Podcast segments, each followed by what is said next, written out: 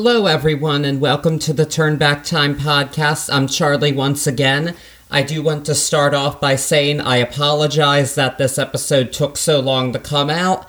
I ended up both getting a new job and then not feeling well right afterwards, so I had to wait to record, but I am back and feeling much better, and I'm ready to talk about 2014 for Cher, but before I do that, I forgot to do something last week. I forgot to give a top five tracks for Closer to the Truth. So, before I start this, I'm going to do that now. My number one is I Don't Have to Sleep to Dream. Number two is I Hope You Find It. Three is I Walk Alone. Four is Lovers Forever. And five is Woman's World. I would give honorable mentions to Take It Like a Man and uh, Sirens. So now that that's out of the way, I am going to continue talking about the Closer to the Truth era by discussing the Dress to Kill tour. Cher announced that she would be going back on the road at the time of the album's release, making this Cher's first trek in nine years since it would be occurring through 2014. 49 dates were announced in the United States, running from March through July of the year. Many major players from previous Cher tours returned, with one notable exception. Bob Mackie was unable to design costumes for the tour due to previous conflicts in his schedule. So, Kevin Durant designed new costumes for the tour, though some previous Mackie creations were worn during the show. The tour was a huge success. All 49 dates in the US and Canada sold out, and that amounted to over 608,000 tickets being sold. With this kind of success, of course, more dates were added in the middle of the first leg. These 27 additional dates were slated to begin in September of 2014, but due to a viral infection that affected her kidneys, Cher had to postpone the tour and uh, sadly eventually cancel it. Cher did mention wanting to reschedule dates for 2015. This did not end up happening. So, the Dress to Kill tour ended up being Cher's shortest tour or residency in quite some time, being only 49 dates, but the tour still managed to gross over $55 million, even with the canceled dates, and it was the 19th highest grossing tour of 2014. It likely would have been higher if the canceled dates actually happened, but overall, you could still call the Dress to Kill tour a success story, even with the cancellation of the second leg. I, of course, attended the Dress to Kill tour. I went to the show in Washington, D.C. on April 4th, 2014, with one of my high school classmates, and I had a wonderful time. I was way up in the nosebleed seats because I worked at Wendy's at the time, and that was all I could afford, but I still had the time of my life, and my high school theater teacher, Mrs. Carlson, who happened to know Cher, we had a bit of a bond because of that she met her backstage again and ended up giving me her autograph on the Closer to the Truth CD that I gave to her for Christmas. Mrs. Carlson, that is. But Cher signed it to me and had my name on it. It's one of my prized possessions. I have it displayed proudly in my living room. For this podcast, I naturally watched the performance of the tour on YouTube because it wasn't filmed professionally or released on DVD or streaming. I watched the recording of a show in Philadelphia. I have to say, I think I got lucky I went to one of the better nights. Not that there's ever a truly bad night, but I believe Cher had a bit more energy at my show, from what I recall, than she did in the Philly date that I viewed. A lot of fans weren't pleased that Bob Mackie did not design costumes for the tour. I can kind of see why. The costumes that were used weren't quite as glamorous as Mackie's. However, I do think that Kevin Durant, when he had the chance to be creative, I think he managed to come up with some pretty cool concepts for the costumes. But some of them did look like poor imitations of Bob Mackie outfits. Those will be discussed, of course. Because Cher had done both the burlesque soundtrack and this new album, Closer to the Truth, she managed to switch her set list up a bit. I actually recall before the tour happened, Cher on her website had a setlist creator tool where you could vote for the songs that you wanted to hear the most. There were a couple of deep cuts that I voted for that were included on there, specifically You Wouldn't Know Love from Heart of Stone and Real Love from Living Proof. I was shocked to see them. And of course, they didn't end up making the set list, but I liked that they were at least considered on paper. But overall, the set list managed to fit in the new songs very well, and we got most of the Cher essentials that the fans were expecting to hear. Before I discuss the show itself, there is an unfortunate aspect of this tour that I want to get out of the way of discussing. I don't feel I can avoid it as much as I may want to. In September 2014, the free dancers on the Dressed to Kill tour, Jacqueline Dowsett Ballinger, Suzanne Easter, and Kevin Wilson filed a lawsuit against Cher and her touring company citing wrongful termination for reporting a sexual assault that occurred after a show in St. Louis on June 3rd, and racial discrimination was cited in this lawsuit as well. The complaint states that on June 3rd, a female fan complained to Ms. Ballinger that another dancer on the tour pressured her into having sex with him. Ms. Ballinger reported this incident to Ms. Easter, and she was disturbed by it and decided to go tell Cher's tour manager, Doriana Sanchez, and her vocal assistant, Dennis Thomas. Being the dance captain, Mr. Wilson was involved in a meeting with Miss Easter and some of the tour management team, and they were told that management would take care of the situation and to not tell Ms. Ballinger about the meeting. In July of 2014, Ms. Easter, Mr. Wilson, and Ms. Ballinger were all terminated and were told that it was due to budget cuts, which they claimed was incongruous with the tour's success. Mr. Wilson claimed that when auditioning dancers for the tour, Cher commented that they should not hire a black female dancer because we have too much color on stage. The dancers asked for $10 million in damages and to be rehired on the tour. So here's what I think about that. First off, why would you ask for $10 million and to be rehired on the tour? If you have $10 million, you don't need your job again. Just saying, if I had that kind of money, I wouldn't work ever again. It is strange that these dancers were fired. They were all longtime employees of Cher. The newest hire of these was Jacqueline Ballinger, and she was hired in 2009.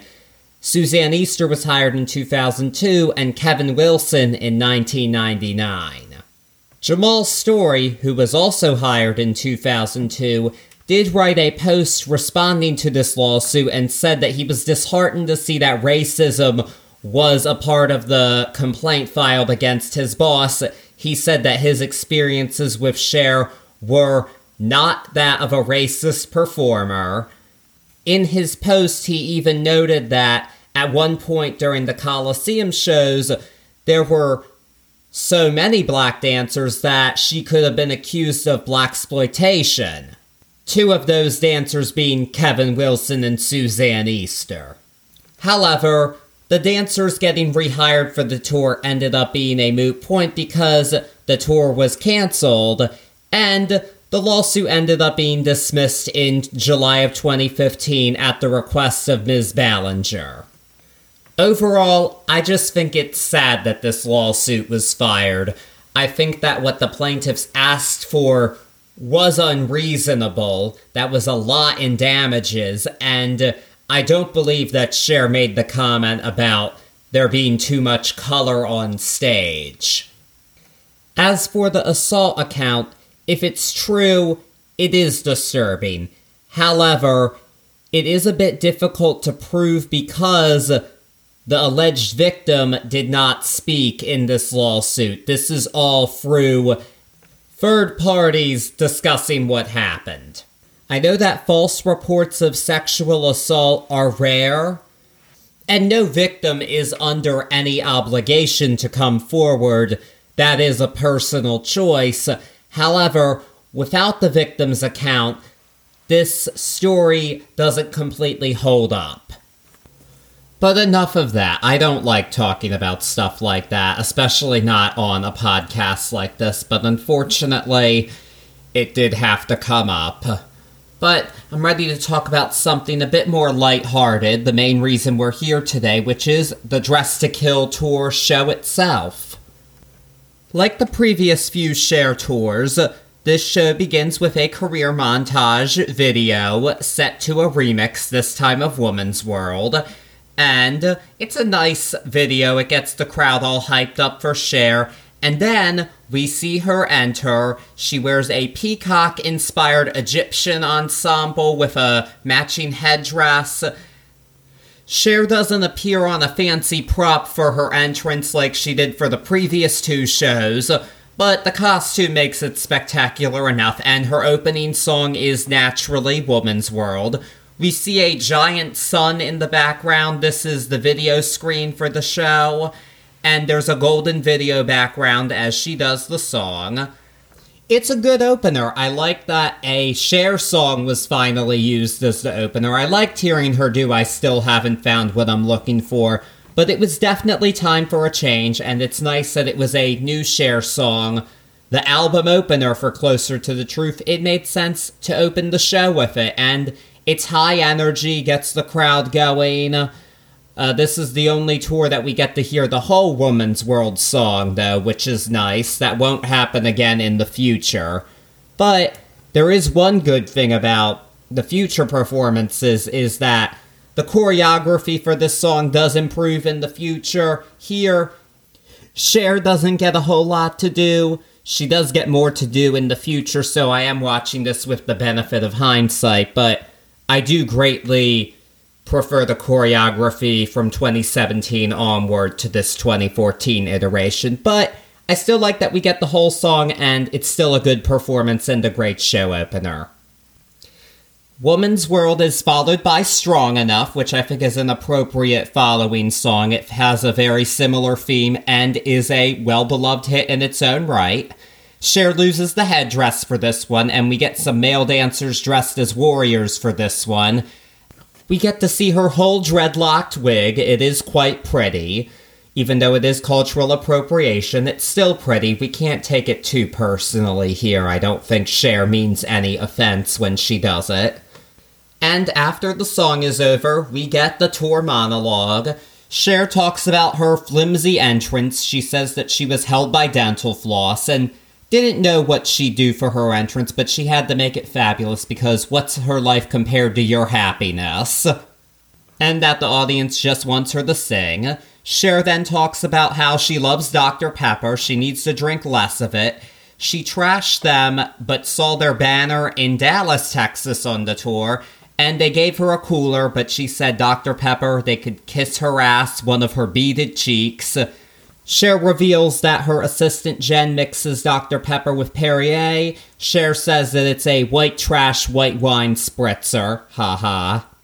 Cher's love of Dr. Pepper was discussed at every show, but the monologue altered beyond that. At the show I went to, Cher talked about how she talks, but people seem to like it, and she says her audience thinks Gaga doesn't talk like this. But Cher at my show then said, I'd rather talk than have some chick vomit on me, a reference to Gaga's then recent South by Southwest performance, which grabbed some headlines. At other shows, Cher also said that it would indeed be her final tour. Of course, this ended up not being true, but that was what she said at the time, and the cancellation did make it seem that it could be. That way, the cancellation of the second leg, that is. But fortunately, she was back in 2017 performing again. Cher then leaves the stage, and we see a vampire dance interlude with a Transylvania background, and we see video of inside the castle. of Transylvania. We see a chandelier on stage, and Cher comes up on a chandelier in a black vampire getup, complete with a bat hat. That's my favorite part of the outfit. There are two men right beside her on the chandelier, and they are half naked. And uh, an unbuttoned shirt escorts her off, and she performs the rest of the song, and she even sucks his blood at the end. This one's a lot of fun. I think it's the most creative performance on this tour. Probably because Dress to Kill was a new song, they got to do something very different with it. I really like this performance. I do wish she did Lovers Forever right after this one. That would have been perfect. Unfortunately, that didn't quite happen because right after this performance, we get a Sonny and Cher video montage. Clips of the 60s are set to Little Man, while clips of the 70s are set to All I Ever Need Is You. And following this video interlude, we see a video of Sonny and Cher on the sun backdrop, performing The Beat Goes On on a 60s television program, and we see the dancers in their very mod 60s outfits, and of course, Cher then comes out in her red mini dress that she wore on the Coliseum show. The setup isn't quite as good as it was on the Coliseum show, but this is a tour, so they couldn't quite keep everything as well in place as they could at Caesar's Palace. However, this is still a highlight performance, and uh, Cher sounds awesome on it, and I think it was smart to reuse this dress. It's a very pretty outfit, and not everybody made it to Vegas, so it was smart of her to at least bring an element of that wonderful show to the Dress to Kill tour. After the beat goes on, Cher introduces the next song. It was a song that she had been wanting to do forever, but she wasn't sure if she could. But she thought that he, as in Sonny, would love it. So she decided to finally do it, and it was a virtual duet of I Got You Babe. This is definitely the emotional highlight of the show, and it has lasted ever since for a good reason. It works every time. The audience loves it. This is obviously Sonny and Cher's signature song.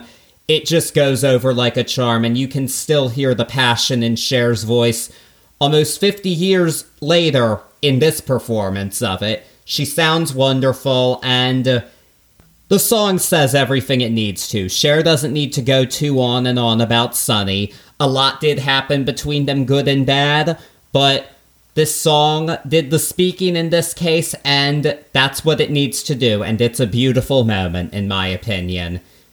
I Got You Babe is followed by a dance interlude, this one taking place at the Magical Mystery Circus Carnival of 1898. That made me think of the Beatles, which I love and we see various circus acts performed before Cher comes out in a gypsy outfit to do Gypsies, Tramps, and Thieves and Dark Lady. This outfit, unfortunately, is a poor man's version of the Mackie creation that Cher wore at the Caesar's Palace shows. It's not terrible, but there was a better one right before it. And she does these songs well. It's a medley once again, but I'm not gonna lie, seeing it now, hearing Magical Mystery kind of made me want to hear Cher come out and do a Beatles medley. If Cher or anybody is listening, if you want to bring back this interlude, that's an idea for ya. There was one great clip actually of the Dark Lady performance where Cher messed up the words. It's just great seeing her just go on with the show beyond that. A true professional. Gypsies and Dark Lady are followed by a Native American dance interlude, which naturally leads into Half Breed. Again, not the whole song. I have to say, this is a really pretty multicolored headdress, not the traditional white one that we've seen previously from Cher. Obviously, this is a great song, I still think, However, the discourse surrounding it has definitely changed, as have our discussions of cultural appropriation. And this just does hit differently a bit now, especially considering what the Native Americans as a culture have been through in this country. It doesn't quite sit right with me 100% anymore, even though I do think it's pretty to look at, but there is a reason Cher doesn't do half breed or wear the headdress anymore. Still not a bad performance, but by this point, I think it had overstayed its welcome a bit. And it just hits differently now. That's all I can say about it. The shortened half breed is followed by the movie montage, much earlier in the show than usual. This one actually features clips from both Good Times and Stuck on You, which makes sense. That was released since the previous tour. And we do get to hear Cher yell out that she is a fucking Oscar winner, which leads into Moonstruck. And nicely, the movie interlude is followed by a burlesque dance interlude, which means that Cher was going to do her songs from burlesque. I like that this follows the movie montage. I kinda wish it had stayed this way, but it didn't. We see a very faithful recreation of the burlesque lounge on stage, and Cher comes out to sing Welcome to Burlesque in her movie outfit, minus the hat, unfortunately. I actually love the hat. But she does the song well. This is a recreation from the movie, but it's what people want to see. I think it works really well. The song definitely sticks out from the others in the show, but it was a well known song and the movie is beloved, so it made sense for Cher to fix it into her show. I'm glad she did. And she followed it with You Haven't Seen the Last of Me. Cher introduced the song by calling it The Beast. She said that this song and Song for the Lonely were the hardest songs to sing. Sometimes she gets it, sometimes she doesn't, and we see a spotlight on Cher and a sparkly curtain video backdrop. In the Philly performance that I rewatched for this podcast, she did not hit all the notes that she did on the recording, I remember the DC performance being better than the one I saw in the Philly recording. This is still a great song. I do see why she doesn't do it at the time. I remember I was initially a bit disappointed that Cher did Welcome to Burlesque in Classic Cher instead of You Haven't Seen the Last of Me, but after reviewing this performance, I can see why she did. This is a hard song to sing and she didn't quite hit all of the notes, but she was honest about it. We have to give her credit for that. I don't expect to hear her do You Haven't Seen the Last of Me in a future tour residency, so hearing it on this tour is certainly unique, though I still do want Cher the Bring Back song for the Lonely. Please, please, please, please. Just a suggestion, once again, just throwing it out there. I know Cher won't be touring this year, but if you do again, please, Song for the Lonely. I'll fly to Vegas just to hear that song if it's included on the set list in the future. That's all I'm saying. So, after you haven't seen the last of me, we get a Trojan horse rolled out on stage, easily the best prop in the show, and Cher comes out of it wearing a gold corset and wig to do Take It Like a Man, this is a really fun, high energy number. She was really getting it the night I saw her do it in DC. In this Philly performance, not quite as much, but I think this is a really fun, high energy tune, and Cher was having a great time doing it. So, one of my favorite performances in the show. After Take It Like a Man, things slow down a bit we get a video interlude of Cher talking about Elvis and how she grew up with him and went to his concert when she was a kid. We also see clips of her singing Heartbreak Hotel dressed in an Elvis jacket and wig on the VH1 Divas live show from 2002. And Cher comes out to sing Walking in Memphis wearing a black top and pants. It's a really good performance once again. This is always a vocal highlight of the show, I think. And it's a crowd pleaser. It's just a song she does really well, even though not everyone associates it with her. Cher then talked about her bad foot in the video recording that I watched for the podcast, and she says she gets around like she needs to, and she then introduces Just Like Jesse James by saying she hates it, but people like it, so she'll do it again. And uh, once again, she kills it. I love this song. She does a really good job on it, and it's nice to have a low key moment after all the glitz non-stop. At the show I went to, Cher followed Jesse James with Heart of Stone, another favorite of mine. And once again, she did a great job on it. I really loved hearing these two songs at the show because I hadn't gotten to hear them at my first Cher show in 2009. And she hasn't done either of them since, so it was really special to me to hear these songs live. Cher also performed the Shoop Shoop song on the opening night of the tour. She did it barefoot, interestingly. Um, I didn't see this performance. I was fine living without it. It's not one of my favorites. I prefer it when she does it live to the studio recording, but it's usually my least favorite moment of the show when I've seen her since. So I didn't really miss it when I saw the Dress to Kill tour. I was glad to hear Jesse James and Heart of Stone instead. This section of the show was followed by a Bang Bang musical interlude. This one featured a guitar solo and the backup singers doing a shortened version of the song. I like that the backup singers got to sing it. They both had great voices on this tour. They are not currently with Cher, but they worked it out. They did their thing. This interlude was followed by I Found Someone moved to much later in the show. Cher comes out wearing her traditional whole fit and leather jacket. I love that this song was moved to later in the show. It makes perfect sense for later in the show. It's a beloved Cher song, and it works perfectly with this outfit. I don't know why they hadn't done it before. It makes more sense for her to sing this uh, song in the whole fit than strong enough. This was a major highlight for me personally, again, to hear a song I had loved for so long done live for the first time because I didn't get to hear it when I went to the Coliseum in Vegas. I've heard it multiple times since, but I never ever get tired of I Found Someone. I can't get enough of it. So, a highlight performance for me. And of course, she took her leather jacket off right after and did If I Could Turn Back Time and killed it as usual. Turn Back Time is always a show highlight.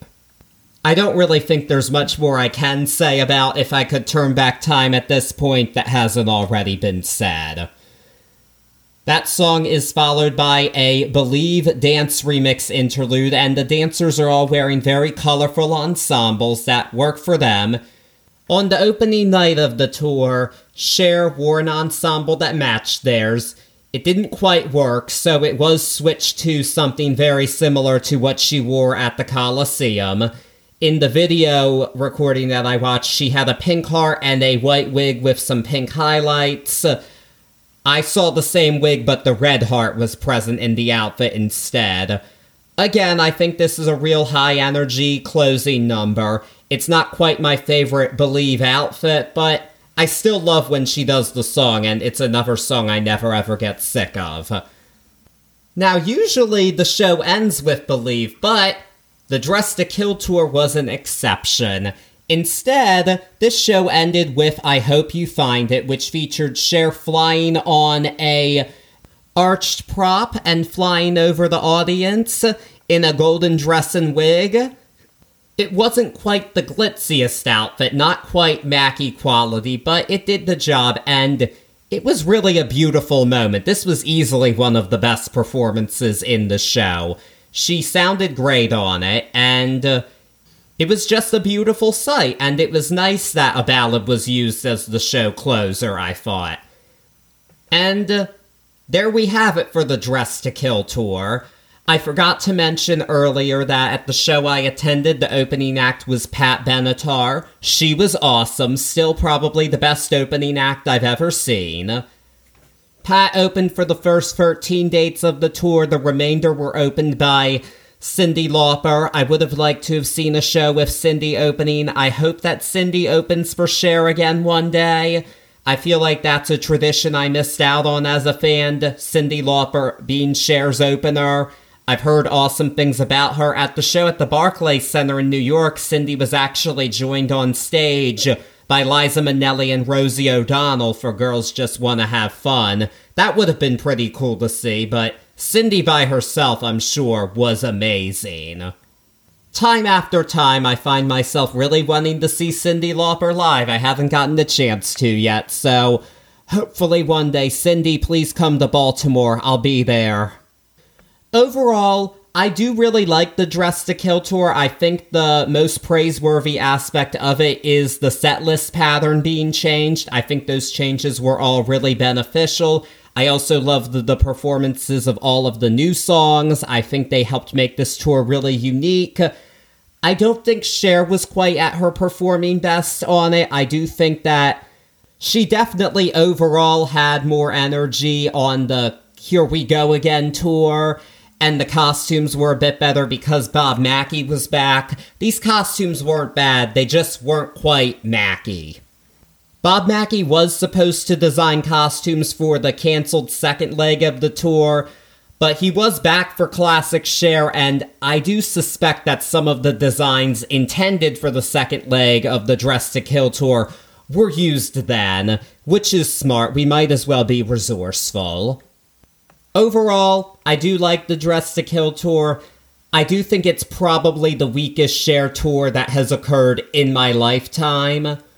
And it's primarily because Cher's energy wasn't quite as much there as it was both previously and as it would be in the future. Of course, much of this probably had to do with the fact that Cher did end up getting a viral infection that was almost life threatening. We don't know what all was going on behind the scenes with that in the tour, but I wouldn't be surprised if it did affect the performance a bit. That being said, she still did a great job. We're just measuring up to a really high standard of performance here. I'm just really being nitpicky. This is still a lot of fun, and I had a wonderful time attending it. And with that being said, I would like to make note of my five favorite performances in the show. My number one is a tie. Personally, it's Jesse James and Heart of Stone because this is the only time I got to hear them live, and that was just very special for me. My second favorite would be Dressed to Kill, just super creative and fun. Then Take It Like a Man. Then I Hope You Find It. Then I Found Someone because this was the first time we got to see her do it wearing the whole fit, and it was very special for me getting to hear it live. After the rest of the tour was canceled, Cher laid pretty low. She stayed active as ever on Twitter. Beginning in 2015, she had plenty to talk about because Donald Trump ran for president that year, and her Twitter was quite active. Some of what she said was absolute gold in reference to that. Unfortunately, it didn't stop that horrible, horrible man from being elected. But I don't want to get too political here. Cher did make a couple of appearances in 2015. She appeared at the Met Gala and wore a pretty low key black ensemble. Not really low key, but low key by both her standards and the Met Gala's standards, for that matter. She also made an appearance on one of David Letterman's final shows on CBS. It was a cute appearance, and it made sense to have Cher come back to do it because she had had two iconic career moments on his show in the 80s, both calling him an asshole and reuniting with Sonny, so of course Cher came back to it. Fortunately, there will be a bit more Cher activity in the years following 2015, and some of that will be discussed next time in the episode on 2016 and 2017. But in addition to that, I have some very exciting news. So, as you all know, things are getting to be wrapped up here on the Turn Back Time podcast. But I will be doing a new podcast called Turntables and Tea. It will be featuring me and my friend Corey Cross. You may have met him earlier, kinda sorta. He appeared on the episodes of this podcast for 1975 and 2000 where he helped me discuss stars and not commercial. So I'm really excited to be doing a full new project with him. We'll be discussing different albums each week and we'll be spilling the tea on them, hence the title Turntables and Tea. The first episode actually will be an episode of this podcast. He'll be joining me to discuss Dancing Queen. So that'll be our first episode and one of the last episodes of this podcast. So I'm really, really excited for it. Expect to be hearing more about that soon, but I want to hear from all of you. If there are any albums or artists that you would like him and I to discuss, please feel free to message me on Facebook and Instagram at Turnback Time Podcast. I would love to hear your input. We would like all the ideas we can possibly get. And I just can't overstate how excited I am to be doing this new project. I like doing a podcast by myself, but the most fun I had doing this one was with him, so I just I'm over the moon about it. It is going to be awesome, and I hope all of you come follow me through on this new journey. In the meantime, take care of yourselves, and I will see you all soon to discuss 2016 and 2017. Be sure to follow on Instagram and Facebook at Turn Back Time Podcast for updates about this podcast and now Turntables and Tea. So, can't wait to do all of that, and I'll see you guys soon. Take care.